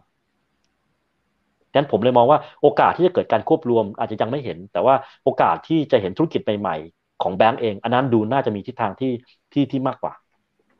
อืมอืมครับอ่าโอเคนะครับแล้วก็ผมว่าน่าจะเป็นทุกครั้งนะครับโดยเฉพาะในช่วงต้นปีเนี่ยหลายคนอยากจะซื้อหุ้นกลุ่มแบงก์เพราะเงินปันผลนี่แหละนะครับพอดูทรงแบบนี้แล้วเนี่ยนะฮะอ่าพี่เอแต่ว่าคนเนี่ยเขาจะมีเงินจำกัดไงนะอาจจะต้องให้พี่เอเลือกให้หน่อยว่าเอถ้าเอาท็อปพิกสำหรับตัวเงินปันผลเนี่ยนะครับอ่าหรือหรือในภาพรวมก็ได้นะครับอ่าถ้าถ้าพี่เอลองดูในภาพรวมก็ได้ครับว่าปันชอบตัวปันผลแบงก์เอาท่านเน้นปันผลเลยนะทิสโก้ไปเลยอ่าเพราะว่าทิสโก้ราคาหุ้นเกือบเกือบร้อยเนี่ยเราก็คิดว่ายังให้ปันผลเกือบเกือบแปดเปอร์เซ็นต์ปียี่สิบสองนะปียี่สิบสองนะแต่ถ้าปียี่สิบสี่อ่ะเราว่าปันผลยูนะเก้าเปอร์เซ็นต์เพราะว่าทิสโก้เนี่ยกำไรเขาก็โตได้เรื่อยๆ อาร์ โอ อี ก็สูงมากเงินกองทุนก็เกินเกินเกินไปฉะนั้นเนี่ยเขาก็รีดนมออกมาละมีเรียกว่ามีมีเงินเข้ามารีดรีดให้หมดรีดให้มากที่สุดฉะนั้นเนี่ยเราเลยมองว่าถ้าเกิดนักลงทุนบอกว่าเออฉันฉันอยากจะซื้อหุ้นที่ฉันมองว่าก็เติบโตได้ดีประมาณนึงอาจจะไม่ได้สูงมากแต่ว่าแข็งแรงนะฮะพื้นฐานดีปันผลเด่นเนี่ยทิสโก้ไปเลยได้ได้ผมว่าตัว dividend per share ก็ปีนึงเกือบๆแปดบาทถึงเก้าบาทอ่ะโอเคนะ นะครับแต่ถ้าเยอะมากแล้วแล้วก็ตัว เค เค พี สัก หกเปอร์เซ็นต์ T T cap ที่อาจจะไม่ใช่แบงก์ก็ประมาณสักปีละสามบาทอ่ะเยอะมากนะแล้วราคาหุ้นก็สามสิบสามบาทก็เท่าไหร่อ่ะเอ่อสามสิบสามบาทใช่มั้ยสูงมากอ่ะฉะนั้นเนี่ยถ้าเกิดจะเน้นปันผลเลยนะ Cisco T cap เนี่ยเป็นสองตัวเลือกแต่ถ้าเกิดว่าใครต้องการ growth ความความเป็น growth ในปีเนี้ยก็จะมี บี บี แอล K-Bank เอส ซี บี ที่เราคิดว่าจะโตในระดับ สิบห้าเปอร์เซ็นต์ ขึ้นไปแต่ว่าถ้าเทียบแบงก์ใหญ่ที่มีคาแรคเตอร์ของการโต สิบห้าเปอร์เซ็นต์ แล้วปันผลเยอะที่สุดก็ เอส ซี บี เป็นตัวกลางๆนะครับอืมๆครับผมโอเคนะครับอ่าพอพูดถึง เอส ซี บี เนี่ยตอนหลังๆเนี่ยรู้สึกเหมือนเขาจะเหมือนกับว่าบอกเลิกคู่มั่นอาจจะเรียกว่าคู่มั่นไม่รู้พูดใช้คำถูกหรือเปล่าบอกเลิกคู่มั่นในหลายๆคู่เหมือนกันนะพี่เอ๋มันมันมีผลอะไรมั้ยชีวิตความเป็นจริงมันมันยากเหรอฮะหมายถึงว่าพอพอคุยไปถึงจุดนึงแล้วมันอะไรที่ทำให้มันไปต่อไม่ได้ครับจริงจริงถ้าเราเรียนตัว business school นะเราเราก็จะถูกสอนว่าเนี่ยบริษัทเนี่ยจะต้องวางแผนระยะยาว planning กันยาวๆเลยแต่สังเกตไหมฮะ business school สมัยนี้ไม่ได้คิดเช่นนั้น business school ปัจจุบันบอกว่าเฮ้ยคุณคุณคุณต้องพร้อมจะปรับตัวนะคุณต้อง adaptability มาก่อนนะไม่ไม่ไม่ใช่ไม่ใช่แบบ sustainability แบบที่ว่าแพลนสามปีห้าปีสิบปีอย่างเงี้ยมันมันไม่มีแล้วในโลกปัจจุบันเพราะว่ามันโดน disruption และหนังตัวอย่างที่เห็นได้เยอะมากก็หลายเจ้าที่เป็น number หนึ่ง ของโลกก็ล้มล้มเรียกว่าไม่เป็นท่าเลยอ่ะโดนโดนน็อกกลางอากาศเลยแล้วก็กลายเป็นว่าแนวคิดทางธุรกิจวันนี้ไม่ไม่ได้หมายความว่าไม่ planning แต่หมายความว่าคุณต้อง adaptability อ่ะคุณต้องพร้อมที่จะพร้อมที่จะปรับตัวตลอดเวลาฉะนั้นเนี่ยพอคุณเข้าสู่โหมดของการพร้อมจะปรับตัวมันได้ทั้งการแตกมันได้ทั้งการควบรวมมันได้ทั้งการทำธุรกิจใหม่ๆการลงทุน อาร์ แอนด์ ดี มากขึ้นแล้วสิ่งที่ทุกคนมองแล้วว่ามันน่าจะเป็นการทำธุรกิจที่ดีก็คือว่าทำไปเถอะถ้าเจ๊งก็ก็เลิกไปคือเหมือนกับว่าถ้ามี product นึงทำมาเถอะถ้าไม่ดีลูกค้าไม่ชอบก็ช่างหัวมันก็ก็เลิกทำใหม่ใช่ไหมฮะแล้วก็ลองดูอันที่มันคิดว่าโดนจริงๆถ้าทำดีก็ทำทำไหนไม่ดีก็ทำต่อไปงั้นสไตล์การทำธุรกิจในยุคใหม่อ่ะถึงต้องการคนที่เป็นหนุ่มวัยรุ่นที่ไม่ไม่ได้ยึดติดความสำเร็จในอดีตเพราะว่าทำแล้วถ้ามันไม่เวิร์กจริงก็ต้องยอมยอมสละแล้วก็ทำใหม่งั้นผมผมเลยมองว่ารูปแบบที่เกิดขึ้นใน เอส ซี บี ผมเลยไม่แปลกใจไงผมเชื่อว่าเอ่อองค์กรหรือว่ายีนของเขาหลังๆเนี่ยมันเปลี่ยนเป็นยีนรุ่นใหม่ๆละจะเป็นคนรุ่นใหม่ๆที่ค่อนข้างจะมีแนวคิดกล้าได้กล้าเสียนิดนึงฉะนั้นเนี่ยพอพอคบกันดูละไม่ได้ละก็คือถอนมั่นไปไม่ต้องแต่งงานซึ่งดีกว่าที่ที่จะมาแต่งงานแล้วก็มามีปัญหากันซึ่งผมเห็นด้วยนะในโลกปัจจุบันที่ไม่ใช่แค่เมืองไทยอ่ะคือ adaptability มันคือคีย์เวิร์ดสำคัญของโลกปัจจุบันที่ที่จะเปลี่ยนแปลงฉะนั้นเนี่ยเราก็ไม่แปลกใจถ้าจะเห็นและหลังๆเองสังเกตได้ว่าการทำธุรกิจของ เอส ซี บี น่ะเอ่อกลับทำเกิดขึ้นกำเนิดจากตัวเองแล้วนะ mm-hmm. คือบริษัทลูกๆ เอส ซี บี เนี่ยก็จะกำเนิดจากคนที่อยู่ในแบงก์อ่ะแล้วก็ไปเติบโตแล้วก็ก่อก่อร่างสร้างธุรกิจใหม่หรือไปพาร์ทเนอร์กับจีนก็จะมีผมจำได้ว่าก็มียูนิตหนึ่งที่ไปพาร์ทเนอร์โมนิกส์นะฮะถ้าจำไม่ผิดนะครับ uh-huh. ก็ไปพาร์ทเนอร์กับฟินเทคของจีนที่เป็นทำวิชวลแบงก์เลยนะทำวิชวลแบงก์ภายใต้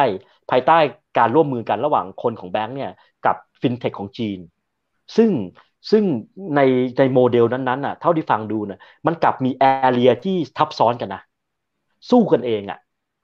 สู้กันเองภายในซึ่งมันมันมันดูแล้วแปลกๆเอ๊ะทำไมแม่ให้ลูกมาสู้กันเองแต่ว่ามันเกิดขึ้นเพราะว่าอาจจะมองแล้วว่าใครจะทำได้ดีกว่าก็เหมือนกับว่าใครอยู่รอดก็อยู่รอดแล้วถ้าเกิดอยู่รอดแล้วน่ะสุดท้ายก็อาจจะมารวมกันเป็นเป็นก๊กเป็นเหล่าเดียวกันก็ได้ดีกว่าหรือเปล่านั้นสิ่งที่ เอส ซี บี ดูจากที่ผ่านมาผมมีความรู้สึกว่าเขาเริ่มปั้นชะตาของตัวเองละและสังเกตว่าการรีครูทคนการไปประเทศต่างๆที่เห็นพวกเอ่อ smart people หรือว่านักศึกษาที่จบใหม่ๆแล้วก็มีดีสิทธิ์ดีเนี่ยก็ถูกเรียกตัวมาทำที่เกิดขึ้นหมายความว่าผมมีความรู้สึกว่าเขาก็ยังมีโมเดลของการที่จะไปลงทุนน่ะแต่ว่าก็มีหนึ่งโมเดลก็คือสร้างขึ้นมาเพราะว่าวันนี้ถ้าเกิดเราฟังฟังดูกูรูทางด้านนี้ก็บอกว่าเฮ้ยปัญหาคนยากนะโดยเฉพาะคนไทยจริงคนไทยฉะนั้นเนี่ยถ้าเกิดว่าใช้โมเดลในการที่เราไปลงทุนวันดีคืนดีเขาจากเราไปเพราะว่าเพราะว่าในการลงทุนเวลาคุณเข้าสู่เฟสยูนิคอร์นเนี่ยคุณต้อง exit นะมันต้อง exit นะมีมีระยะเวลาในการ exit ฉะนั้นเนี่ยถ้าเรามองแล้วว่าเฮ้ยเราอยากจะเป็นเจ้าของอ่ะเราอยากจะใช้โมเดลอย่างเงี้ยผมเลยมองว่า แทนที่เราจะใช้โมเดลอันเดิมที่เข้าไปไปพาร์ทเนอร์อย่างเดียวเนี่ยบางคนอาจจะมองเฮ้ยเราต้องสร้างสร้างสตาร์ทอัพหรือว่าสร้างตัวเอ่อตัววอริเออร์ของเราเองมากขึ้นก็ได้เพราะว่าวันหนึ่งแล้วเนี่ยอย่างไรเขาเป็นของเรา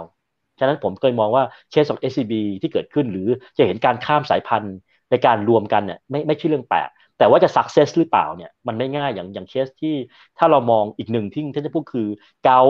นะครับเอ่อ เค ที บี Advance เนี่ยสิ่งที่ผมสงสัยคือเลยนะถ้ามันเกิดปัญหาแล้วใครรับผิดชอบคือมันใหญ่เหมือนกันไงคือคือพี่ใหญ่สามคนมารวมกันน่ะมันไม่เหมือนกับพี่ใหญ่คนเดียวนะพี่ใหญ่คนเดียวมาอีกสองคนเป็นพี่รองเงี้ยมันก็ยังบอกเฮ้ยพี่ใหญ่คุมอยู่แต่ถ้าเกิดสามคนมารวมกันน่ะหนึ่งใครจะเป็นพี่ใหญ่แล้วถ้าเกิดมันเกิดปัญหาจริงซึ่งเป็นเรื่องปกติของการทำธุรกิจ lending เนี่ยจะอยู่ด้วยกันมั้ย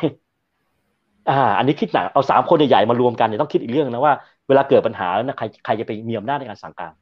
เพราะว่าต่างคนต่างใหญ่อืมครับโอ้พอยนี้ดีครับพอยนี้ดีนะครับโอเคเดี๋ยวผมขอเก็บตกหน่อยนะครับน่าจะอีกสัก หนึ่งถึงสอง คำถามนะครับ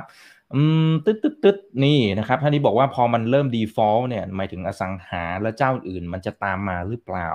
ในท้ายที่สุดมันอาจจะกระทบต่อแบงค์ในทางอ้อมไหมฮะอ่าอ่าจริงๆถ้าจะกระทบก็คือแบงค์ลงทุนหรือเปล่าอ่า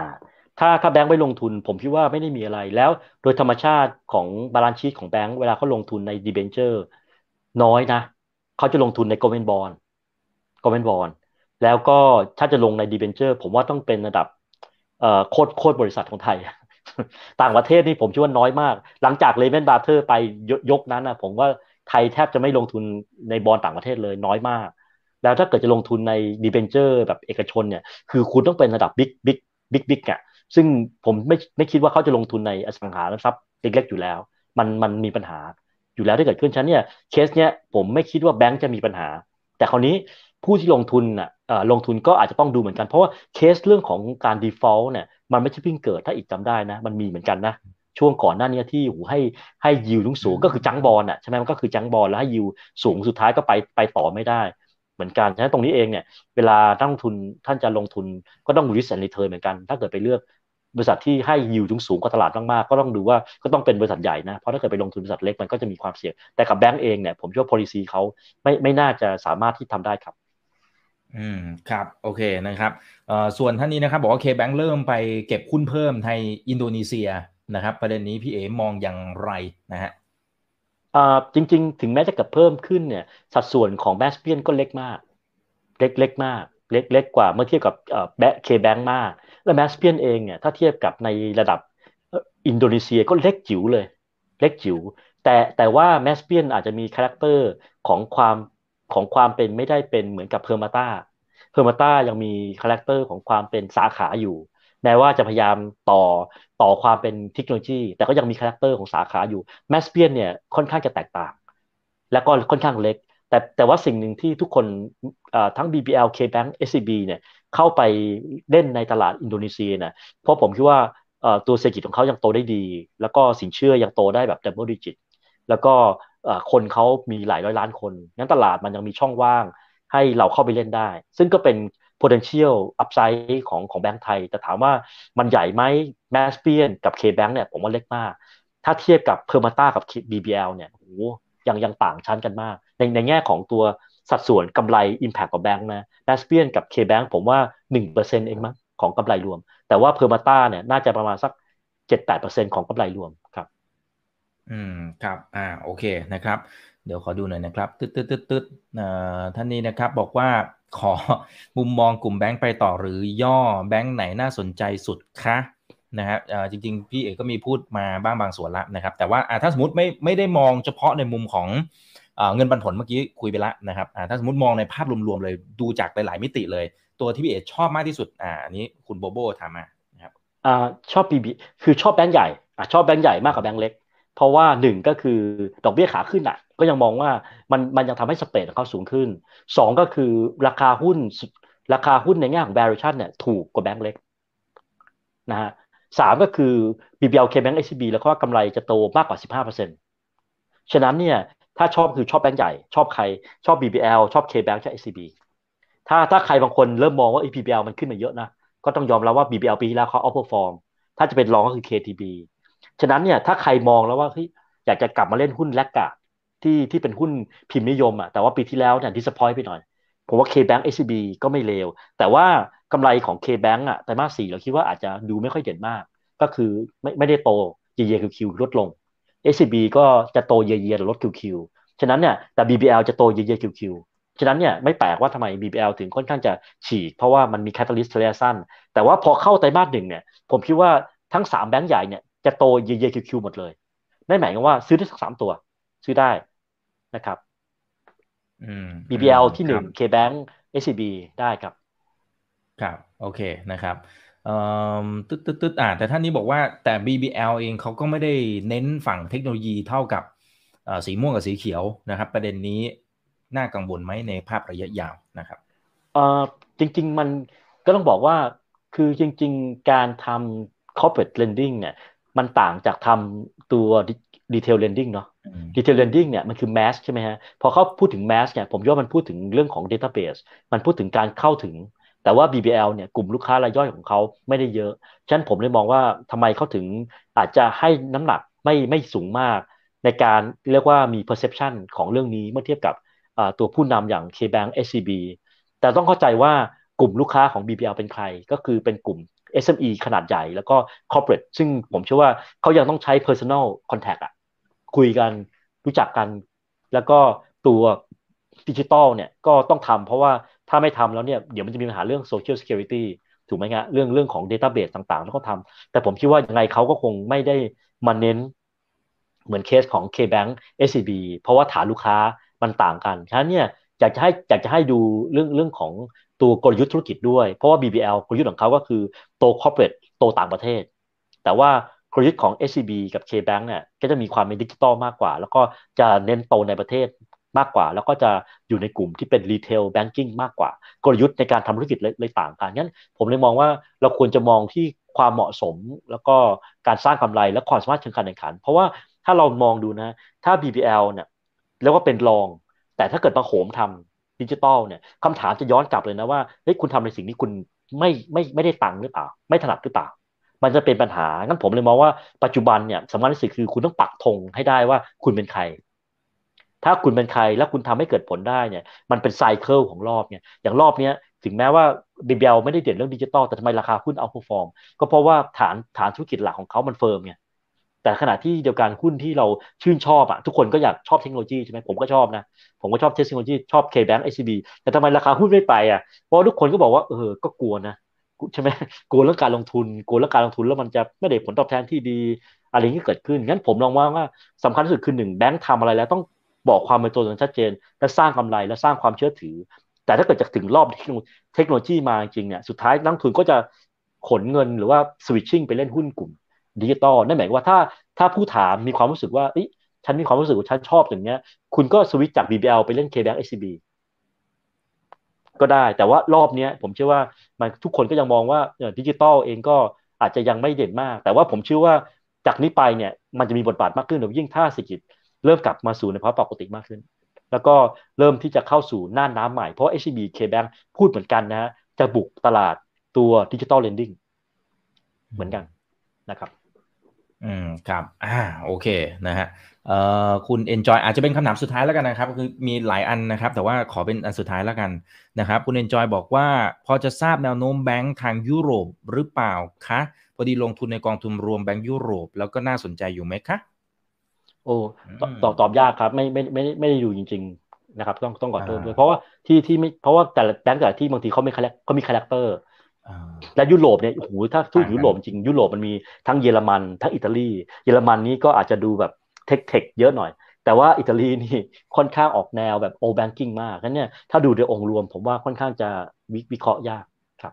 อืมครับอ่าโอเคได้ครับเอาละฮะก็คุยกันมาสมควรแล้วนะครับพี่เอ๋ฝากทิ้งท้ายถึงเพื่อนๆนักลงทุนกันหน่อยนะครับตอนนี้อยู่กันประมาณ หนึ่งพันสองร้อย ท่านนะครับเชิญเลยครับครับก็สวัสดีปีใหม่นะครับก็ปีนี้เองเนี่ยผมก็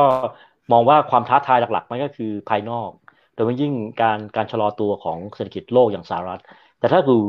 ปัจจัยในประเทศเองผมคิดว่าเราน่าจะเอาอยู่นะเราเราน่าจะน่าจะเอาอยู่แล้วหวังว่า มีการเลือกตั้งขึ้นมาจัดตั้งรัฐบาลได้แล้วมีนโยบายที่ที่เป็นบวกก็จะเป็นอะไรที่เป็นคุณและถ้าจีนเปิดประเทศแล้วไม่ได้มีปัญหาจริงก็เป็นคุณงั้นผมก็เลยปัจจัยที่ได้เรียบเรียงมาตอนต้นน่ะหกปัจจัยเนี่ยผมมองว่าสี่ปัจจัยเป็นบวกอีกปัจจัยนึงนิวทรัลและอีกปัจจัยนึงก็คือเป็นลบอย่างสหรัฐอเมริกางั้นก็เลยยังมุมมองที่เป็นโอเวอร์เวทกลุ่มแบงก์แล้วก็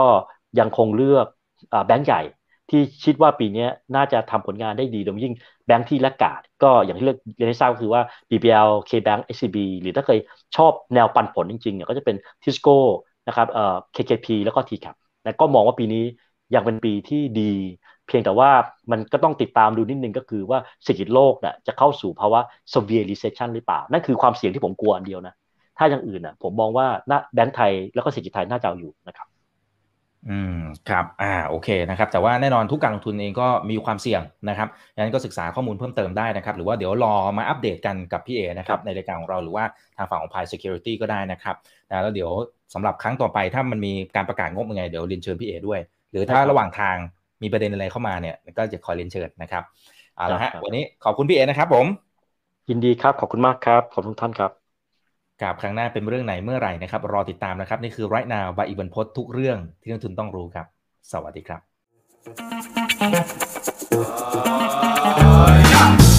ถ้าชื่นชอบคอนเทนต์แบบนี้อย่าลืมกดติดตามช่องทางอื่นๆด้วยนะครับไม่ว่าจะเป็น Facebook YouTube Line Official Instagram และ Twitter จะได้ไม่พลาดการวิเคราะห์และมุมมองเศรษฐกิจและการลงทุนดีๆแบบนี้ครับอย่าลืมนะครับว่าเริ่มต้นวันนี้ดีที่สุดขอให้ทุกท่านโชคดีและมีอิสรภาพในการใช้ชีวิตผมอิกบรรพต ธนาเพิ่มสุขครับ